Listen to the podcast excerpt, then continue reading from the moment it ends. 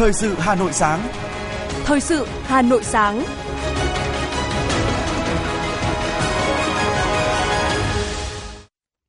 Kính chào quý vị và các bạn. Bây giờ là chương trình thời sự của Đài Phát thanh Truyền hình Hà Nội. Chương trình sáng nay có những nội dung chính sau đây. Hà Nội tổ chức nhiều hoạt động thiết thực chăm lo cho người có công, thương binh, thân nhân liệt sĩ, vun đắp truyền thống tốt đẹp, đền ơn đáp nghĩa. Từ nay đến hết năm 2025, Hà Nội sẽ không thu phí khi các tổ chức cá nhân thực hiện 82 dịch vụ công trực tuyến. Thí điểm và nhân rộng xây dựng mô hình điểm sinh hoạt văn hóa công nhân. Phần tin thế giới có những sự kiện nổi bật. Thủ tướng Campuchia tuyên bố không giữ cương vị lãnh đạo nhiệm kỳ tiếp theo. Nhiệt độ bề mặt đại dương ở Mỹ tăng cao bất thường. Sau đây là nội dung chi tiết. Tối qua tại Nghĩa trang Liệt sĩ thành phố Hà Nội, Trung ương Đoàn phối hợp với Bộ Lao động Thương binh và Xã hội, Bộ Giáo dục và Đào tạo, thành phố Hà Nội tổ chức lễ thắp nến tri ân các anh hùng liệt sĩ cấp trung ương. Tại buổi lễ, các đại biểu đã kính cẩn nghiêng mình và dành một phút mặc niệm tưởng nhớ đến sự hy sinh to lớn của các anh hùng liệt sĩ đã không tiếc máu xương vì độc lập dân tộc, vì hạnh phúc của nhân dân. Các đại biểu cùng đoàn viên thanh niên đã dâng hoa, dâng hương, thắp nến tri ân gần 2.200 phần mộ bà mẹ Việt Nam anh hùng và các anh hùng liệt sĩ yên nghỉ tại Nghĩa trang Liệt sĩ thành phố Hà Nội. Ủy viên dự khuyết Trung ương Đảng, Bí thư thứ nhất Trung ương Đoàn Bùi Quang Huy cho biết đã thành truyền thống, hàng năm vào dịp 27 tháng 7, tuổi trẻ cả nước lại dành những tình cảm, hành động thiết thực để tưởng nhớ tri ân các anh hùng liệt sĩ, các bà mẹ Việt Nam anh hùng, các thương bệnh binh, gia đình có công với cách mạng, như hành trình về địa chỉ đỏ, xây dựng, sửa chữa nhà tình nghĩa, thăm hỏi, chăm sóc các gia đình chính sách, cựu thanh niên sung phong, tham gia chỉnh trang tu sửa các đài tưởng niệm, nghĩa trang liệt sĩ, xây dựng các công trình tri ân. Phát biểu tại buổi lễ, Đại tướng Phan Văn Giang nhấn mạnh, Đảng, Nhà nước và nhân dân ta mãi mãi ghi công và đời đời biết ơn sự hy sinh, cống hiến to lớn đó. Các thế hệ người Việt Nam luôn tự hào và nguyện sống xứng đáng với sự hy sinh cao cả của các thế hệ đi trước. Thay mặt lãnh đạo Đảng, Nhà nước, Đại tướng Phan Văn Giang ghi nhận, biểu dương các cấp bộ đoàn và tuổi trẻ cả nước, đồng thời bày tỏ mong muốn tuổi trẻ cả nước sẽ tiếp nối những giá trị tốt đẹp của dân tộc ta mà các thế hệ cha anh đi trước đã tạo dựng, xây đắp, tuyệt đối trung thành với mục tiêu lý tưởng cách mạng, kiên quyết bảo vệ thành quả đã giành được, bảo vệ vững chắc Tổ quốc trong tình hình mới, đoàn kết một lòng, nỗ lực phấn đấu, học tập, rèn luyện, nêu cao khát vọng cống hiến, quyết tâm xây dựng đất nước Việt Nam phồn vinh, hạnh phúc, ngày càng đàng hoàng hơn, to đẹp hơn như Bác Hồ kính yêu hằng mong muốn. Nhân dịp này, ban tổ chức chương trình đã trao tặng 76 phần quà cho các thương binh, bệnh binh, gia đình có công với đất nước với tổng giá trị 266 triệu đồng, trao tặng nhà tình nghĩa trị giá 60 triệu đồng cho gia đình bà Nguyễn Thị Vân là vợ liệt sĩ Nguyễn Khả Hưng, huyện Ứng Hòa, Hà Nội. Nhân dịp kỷ niệm 76 năm Ngày Thương binh Liệt sĩ, Quận ủy, Hội đồng Nhân dân, Ủy ban Nhân dân, Ủy ban Mặt trận Tổ quốc quận Thanh Xuân đã đến thăm các mẹ Việt Nam anh hùng, các gia đình thương binh, bệnh binh và thân nhân liệt sĩ tiêu biểu hoặc có hoàn cảnh khó khăn trên địa bàn quận. Tại các nơi đến thăm, lãnh đạo quận đã ân cần động viên, thăm hỏi các gia đình chính sách, bà mẹ Việt Nam anh hùng đã có nhiều hy sinh, đóng góp cho độc lập tự do của Tổ quốc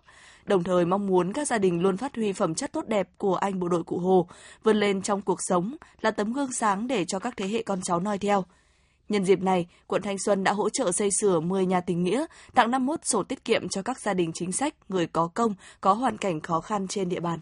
Thưa quý vị và các bạn, với đạo lý truyền thống uống nước nhớ nguồn, những năm qua, thị xã Sơn Tây luôn thực hiện tốt các chế độ chính sách của Đảng và Nhà nước đối với người có công với cách mạng, đồng thời huy động các nguồn lực chăm lo đời sống cho các đối tượng chính sách, thể hiện lòng tri ân đối với sự hy sinh to lớn của các anh hùng liệt sĩ, các thương binh, bệnh binh, người có công.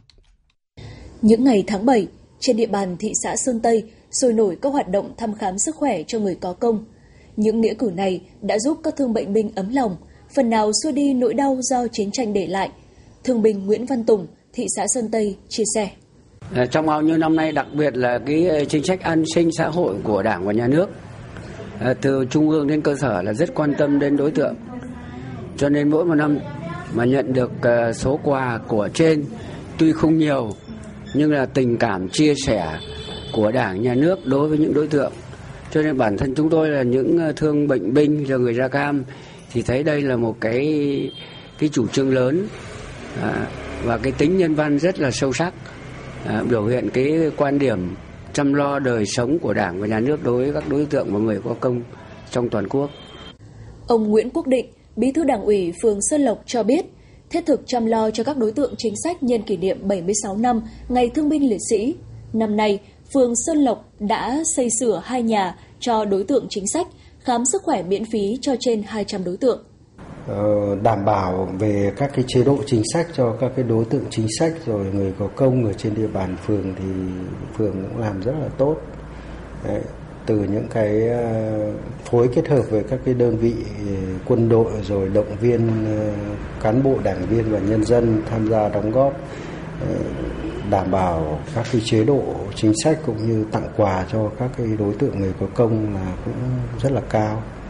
Ông Nguyễn Anh Thương, Chủ tịch Ủy ban Nhân dân phường Trung Hưng, thị xã Sơn Tây cho biết, với những hoạt động thiết thực ý nghĩa, thể hiện sự quan tâm sẻ chia của nhân dân phường với các gia đình chính sách, nạn nhân da cam, mẹ Việt Nam anh hùng, chúng tôi hy vọng mang đến những phút giây ấm áp, tràn đầy tình yêu thương của cộng đồng và xã hội, giúp họ vơi đi phần nào những nỗi đau do chiến tranh để lại. Ông Thương chia sẻ. Đảng ủy phường cũng đã tập trung lãnh đạo, chỉ đạo và giao cho Ủy ban dân và mặt trận tổ quốc đoàn thể các tổ dân phố trên địa bàn phường có một mẹ Việt Nam anh hùng là 103 tuổi đã phối hợp cùng với gia đình để xây dựng xong nhà à, cho mẹ. Thế còn đối với địa phương thì chúng tôi có phối hợp với ban quân dân, dân đi thị xã thăm khám và tặng quà à, cho các đối tượng chính sách trên địa phường với 108 đối tượng. Ủy ban dân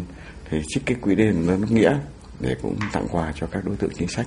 trong dịp 76 năm 27 tháng 7. Tại thị xã Sơn Tây, trong công cuộc đấu tranh bảo vệ Tổ quốc, nhân dân thị xã Sơn Tây cùng nhân dân cả nước đã huy động, đóng góp sức người, sức của lên đường tham gia chiến đấu. Trải qua hai cuộc kháng chiến chống thực dân Pháp, đế quốc Mỹ và các cuộc đấu tranh bảo vệ biên giới, toàn thị xã có trên 1.500 liệt sĩ, 815 thương binh các hạng, 145 mẹ Việt Nam anh hùng. Hiện còn hai mẹ đang được phụng dưỡng chăm sóc, trên 1.200 người được hưởng huân huy chương kháng chiến chống Pháp, chống Mỹ.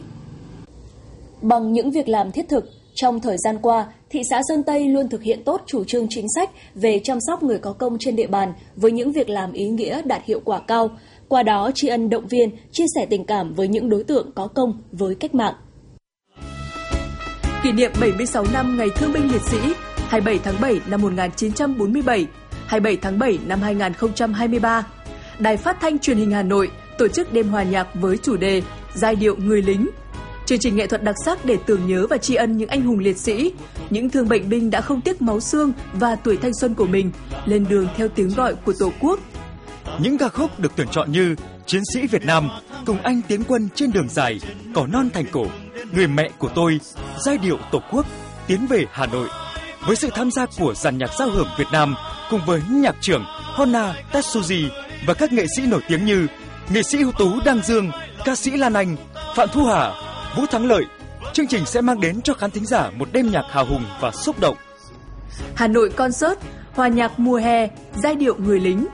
Truyền hình trực tiếp trên kênh H1, H2, phát thanh trực tiếp trên FM 96 MHz và trên các nền tảng số của Đài Phát thanh Truyền hình Hà Nội. 20 giờ thứ năm, ngày 27 tháng 7 năm 2023. Mỗi lòng chúng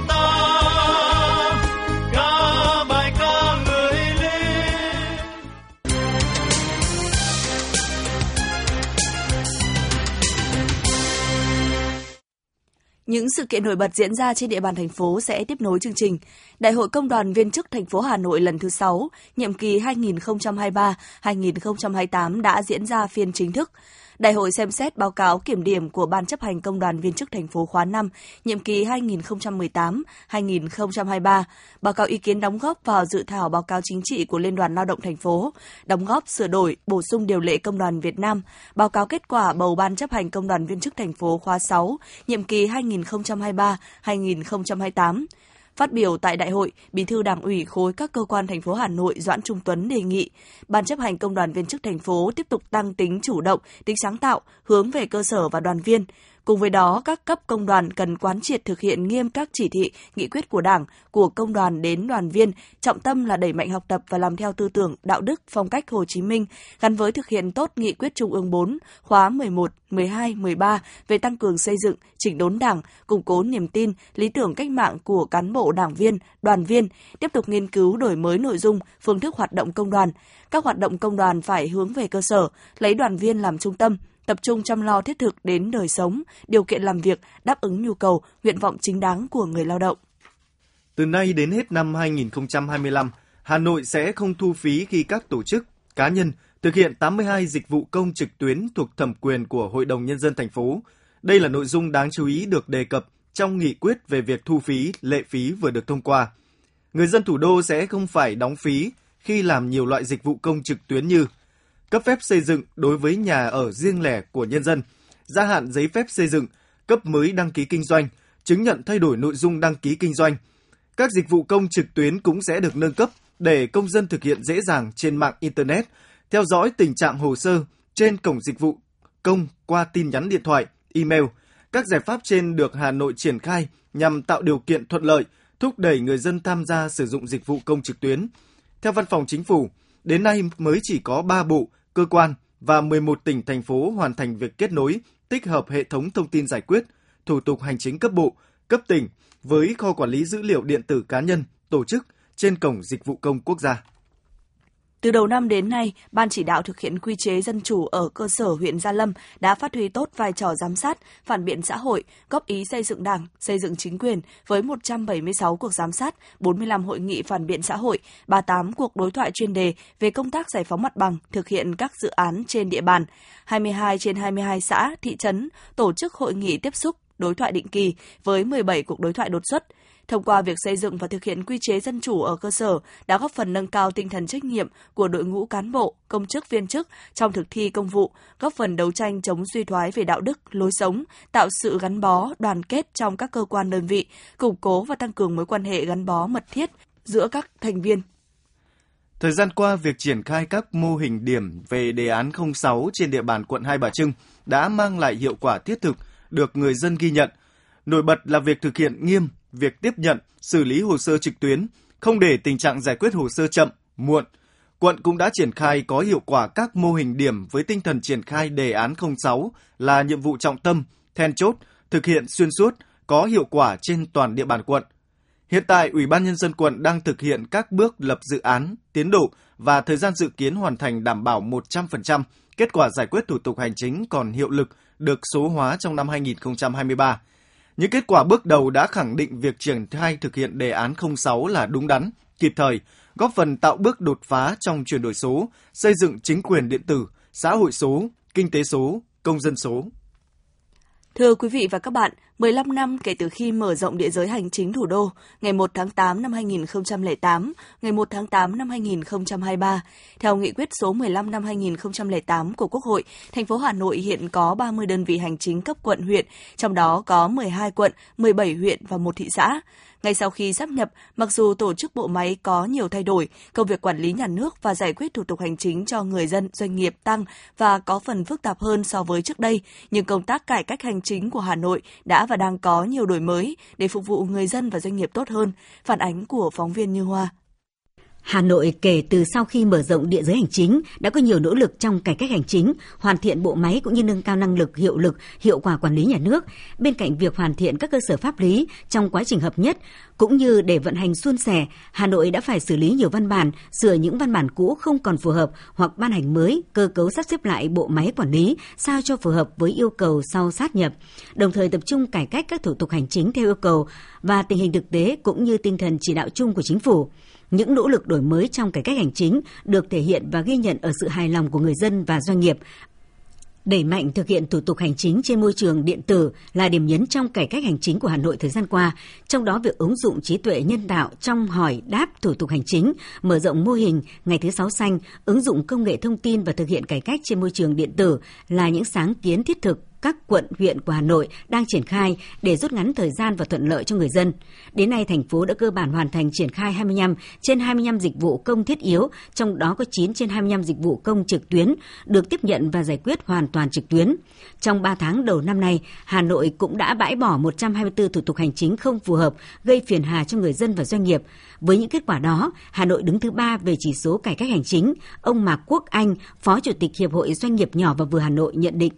Trên 90% các cái thủ tục đã được ờ, giải quyết và đơn giản hóa, cắt giảm ờ, rất nhiều các cái quy định về kinh doanh rồi các cái văn bản trái quy định pháp luật là trên 50% là các cái thủ tục đã được ờ, cấp các cái bản điện tử có giá trị pháp lý để tái sử dụng và đã tăng 8 lần so với cùng kỳ năm trước. Khi mà áp dụng cái chính phủ số khi mà sát nhập thì các cái hạ tầng công nghệ đã được đồng bộ hóa. Rồi Hà Nội Ờ, tổ chức các lớp đào tạo huấn luyện kỹ năng chuyên môn và đạo đức công vụ để giúp cho các cái huyện các cái xã và xã trung tâm ấy, ờ, đều được tích hợp vào và có sự đồng bộ cao đã giúp cho cái nền cải cách hành chính của thành phố Hà Nội đã có nhiều các cái sự ờ, tăng trưởng mang tính hiệu quả những đổi mới mạnh mẽ trong cải cách hành chính, đặc biệt chuyển đổi số, ứng dụng công nghệ thông tin đã tạo thuận lợi nhiều hơn cho các doanh nghiệp trên địa bàn. Theo ông Nguyễn Minh Phong, nguyên trưởng phòng nghiên cứu kinh tế, Viện Nghiên cứu Phát triển Kinh tế Xã hội Hà Nội, đây là những thay đổi quan trọng, tạo lực đẩy cho các doanh nghiệp phát triển, từ đó thúc đẩy sự phát triển kinh tế xã hội của thủ đô. Chúng tôi đánh giá rất cao là Hà Nội đã có những điểm đột phá đi đâu cả nước. À, ví dụ như là Hà Nội đã thực hiện cái việc đăng ký và quản lý doanh nghiệp trên mạng 100% miễn phí hoàn toàn chi phí thành lập doanh nghiệp, rồi ờ, thực hiện hóa đơn điện tử ờ, cũng như đi đầu trong công tác ờ, áp dụng công nghệ thông tin và quản lý nhà nước đối với doanh nghiệp,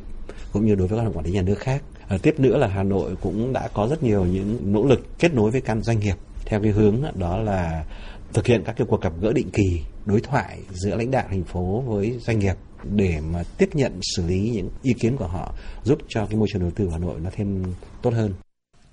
Rõ ràng những đổi mới sau khi Hà Nội mở rộng địa giới hành chính không chỉ là những đổi mới về tính hình thức như sắp xếp, sát nhập về địa bàn, địa lý, sắp xếp tổ chức lại các cơ quan trong hệ thống bộ máy chính quyền, mà đã có sự đổi mới về chất trong hoạt động quản lý nhà nước, trong xử lý các thủ tục hành chính nhằm tạo thuận lợi hơn cho người dân và doanh nghiệp. Cải cách hành chính nâng cao hiệu lực, hiệu quả quản lý nhà nước chính là đòn bẩy để phát triển kinh tế xã hội để một Hà Nội sau khi mở rộng địa giới hành chính có bộ máy quản lý mạnh hơn, chủ động, chuyên nghiệp, hiện đại hơn là hình mẫu đi đầu cả nước về cải cách hành chính chuyển đổi số. Bên cạnh việc tiếp tục hoàn thiện các quy định sao cho đơn giản, dễ hiểu, dễ áp dụng cũng cần đầu tư hơn về nguồn nhân lực, thúc đẩy ứng dụng công nghệ thông tin một cách mạnh mẽ và hiệu quả hơn.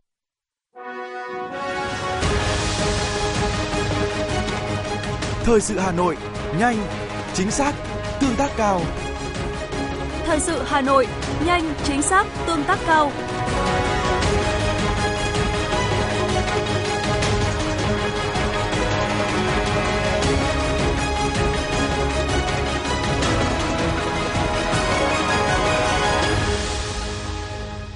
Mời quý vị và các bạn nghe tiếp phần tin. Liên đoàn Lao động thành phố Hà Nội đang thí điểm và nhân rộng xây dựng mô hình điểm sinh hoạt văn hóa công nhân, qua đó tạo sân chơi lành mạnh, góp phần nâng cao đời sống tinh thần cho đoàn viên, người lao động.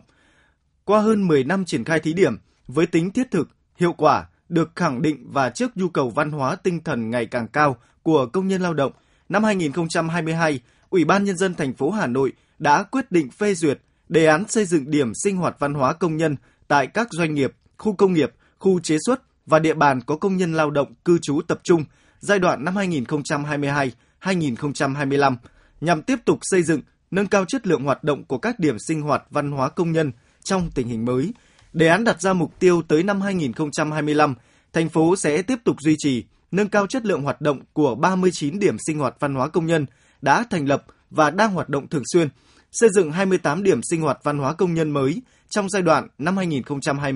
2021-2025.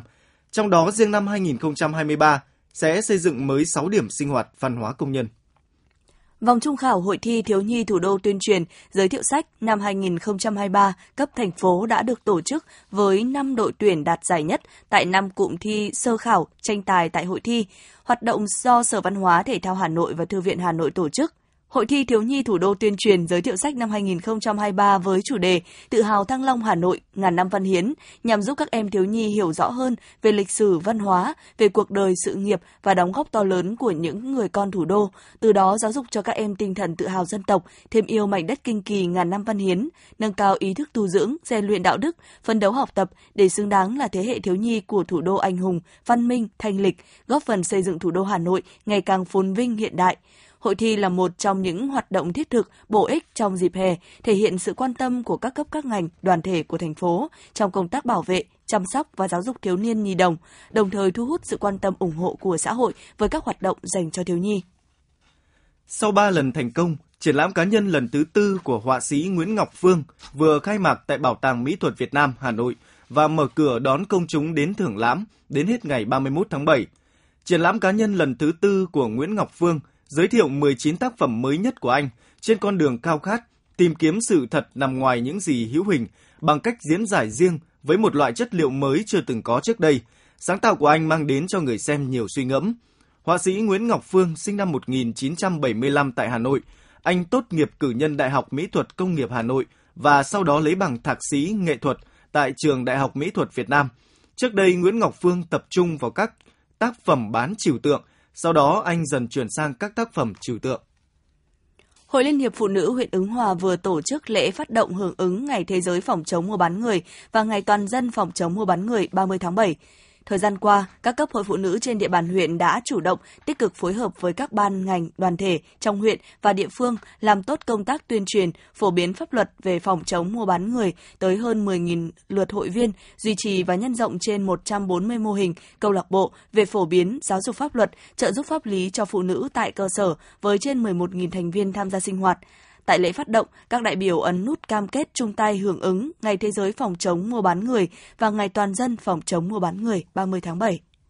6 tháng năm 2023, Ban chỉ đạo 197 các cấp quận Ba Đình đã xử lý gần 7.000 trường hợp vi phạm trật tự an toàn giao thông, trật tự đô thị, vệ sinh môi trường với số tiền phạt hơn 6 tỷ đồng. Điểm sáng là quận Ba Đình đã ứng dụng công nghệ thông tin vào thực hiện các nhiệm vụ như ứng dụng Ba Đình Smart, trang fanpage Facebook Ban chỉ đạo 197 quận Ba Đình tiếp nhận thông tin phản ánh hai chiều về các hành vi vi phạm.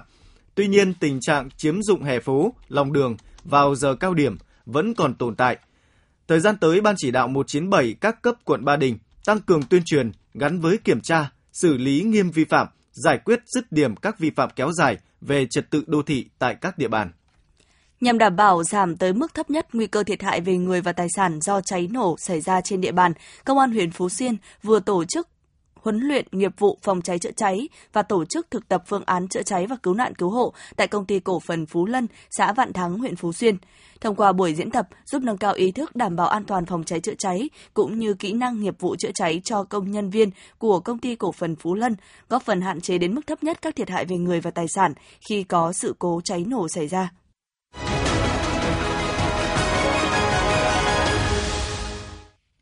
Quý vị và các bạn đang nghe chương trình thời sự của Đài Phát thanh Truyền hình Hà Nội. Phần tin thế giới sẽ tiếp nối chương trình.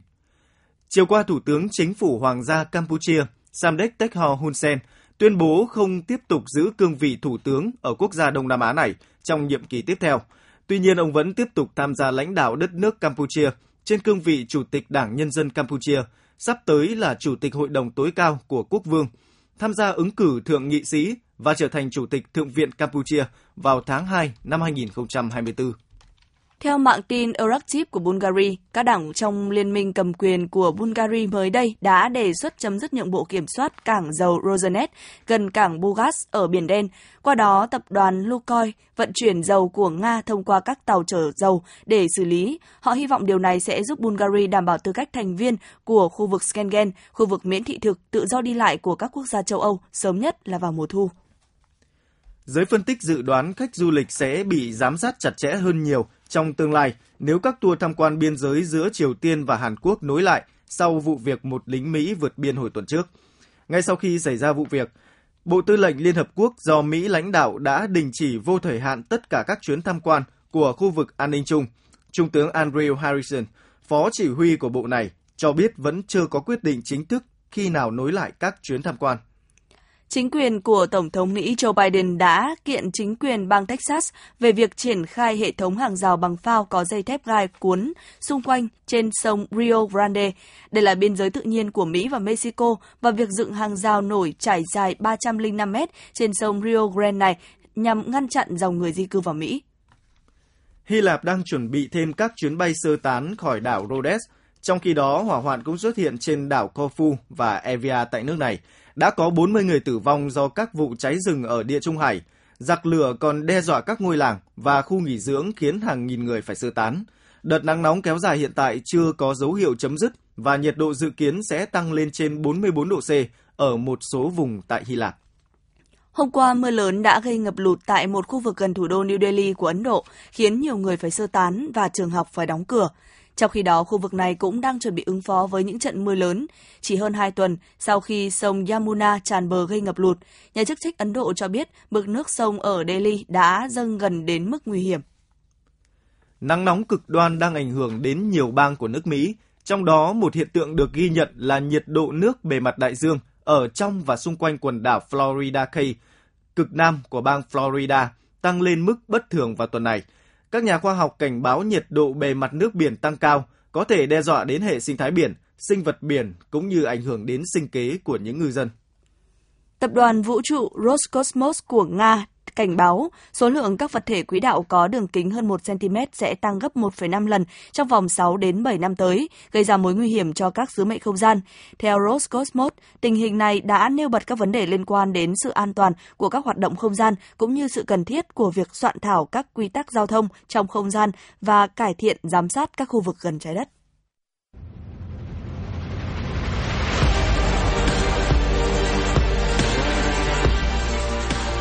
Bản tin thể thao.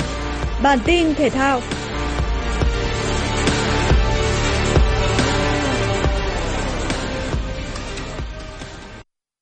Kỷ niệm 76 năm Ngày Thương binh Liệt sĩ, Ban lãnh đạo Trung tâm huấn luyện thể thao quốc gia cùng 200 huấn luyện viên và vận động viên đại diện cho các đội tuyển đang tập huấn tại Trung tâm huấn luyện thể thao quốc gia Hà Nội đã tới dân hương tưởng niệm các anh hùng liệt sĩ hy sinh vì độc lập tự do của dân tộc tại Nghĩa trang Mai Dịch Hà Nội và Nghĩa trang Liệt sĩ Hà Nội.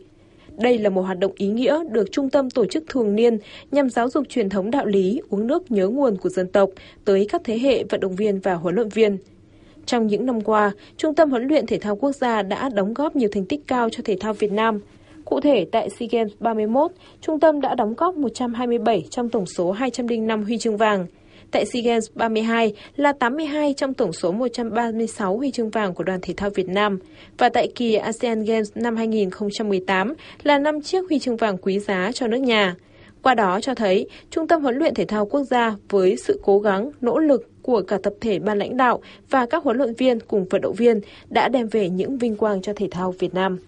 Sau hai tiếng di chuyển bằng xe buýt, đội tuyển nữ Việt Nam đã có mặt tại thành phố Hamilton, nơi sẽ diễn ra trận đấu với đội tuyển nữ Bồ Đào Nha vào ngày hôm nay 27 tháng 7. Ngay sau khi có mặt tại đây, đội tuyển nữ Việt Nam đã có buổi tập chính thức trên sân vận động Paris. Để đảm bảo chất lượng chuyên môn cho các trận đấu, ban tổ chức giải không bố trí tập chính thức trên sân thi đấu. Thay vào đó, một sân vận động khác với các điều kiện mặt sân tương đồng được sử dụng để phục vụ các buổi tập chính thức. Sau khi kết thúc buổi tập, thầy trò huấn luyện viên Mai Đức Trung được bố trí đi bộ làm quen sân thi đấu vào lúc 18 giờ 15 phút chiều tối theo giờ địa phương. Đây là khung giờ gần với thời gian thi đấu, nhờ vậy các cầu thủ có thể làm quen với thời tiết tại Hamilton trước khi bước vào trận đấu ngày hôm nay. Trận đấu thứ hai tại vòng bảng của đội tuyển nữ Việt Nam tại vòng chung kết World Cup nữ 2023 sẽ diễn ra vào lúc 19 giờ 30 phút theo giờ địa phương, tức là khoảng 14 giờ 30 phút giờ Việt Nam ngày hôm nay 27 tháng 7. Trong một năm vừa qua, đội tuyển nữ Mỹ đã có những phát biểu nhằm đòi lại sự công bằng trong việc trả lương cho các nữ cầu thủ. Điều này đã phát huy hiệu quả và giúp cho các nữ cầu thủ Mỹ là những người được nhận lương cao nhất tại World Cup nữ 2023. Theo một thống kê của tạp chí Forbes, trong top 10 cầu thủ nữ được nhận lương cao nhất World Cup nữ 2023, có đến 9 người đang thi đấu cho đội tuyển nữ Mỹ. Dẫn đầu là tiền đạo Alex Morgan với mức thu nhập 7,1 triệu đô la mỗi năm. Đứng thứ hai với thu nhập 7 triệu đô la Mỹ mỗi năm là đội trưởng Megan Rapinoe. Khoản thu nhập của các cầu thủ Mỹ ở đây được bao gồm tiền lương, tiền thưởng và các khoản tiền tài trợ. Cầu thủ nữ duy nhất nằm trong top 10 không thi đấu cho đội tuyển Mỹ là Alexi Putelas của đội tuyển nữ Tây Ban Nha. Chân sút này hiện đứng thứ ba trong danh sách với mức thu nhập 4 triệu bảng một năm. Đài khí tượng thủy văn khu vực đồng bằng Bắc Bộ cho biết, do ảnh hưởng của giải hội tụ nhiệt đới nối với cơn bão Doksuri kết hợp với vùng áp thấp nóng phía Tây, nên hôm nay thành phố Hà Nội giải rác có nắng nóng, nhiệt độ cao nhất phổ biến từ 36 đến 38 độ C. Thời gian xuất hiện nắng nóng có nhiệt độ cao hơn 35 độ C là từ 12 đến 17 giờ. Từ ngày 29 tháng 7, Hà Nội mưa rông trên diện rộng và đợt nắng nóng kết thúc. Quý vị và các bạn vừa nghe chương trình thời sự của Đài Phát thanh Truyền hình Hà Nội. Chỉ đạo nội dung Nguyễn Kim Khiêm, chỉ đạo sản xuất Nguyễn Tiến Dũng, tổ chức sản xuất Lưu Hường. Chương trình do biên tập viên Minh Thơm, phát thanh viên Hồng Hạnh, Hải Vũ cùng kỹ thuật viên Duy Anh thực hiện. Xin chào và hẹn gặp lại trong chương trình thời sự 11 giờ trưa này.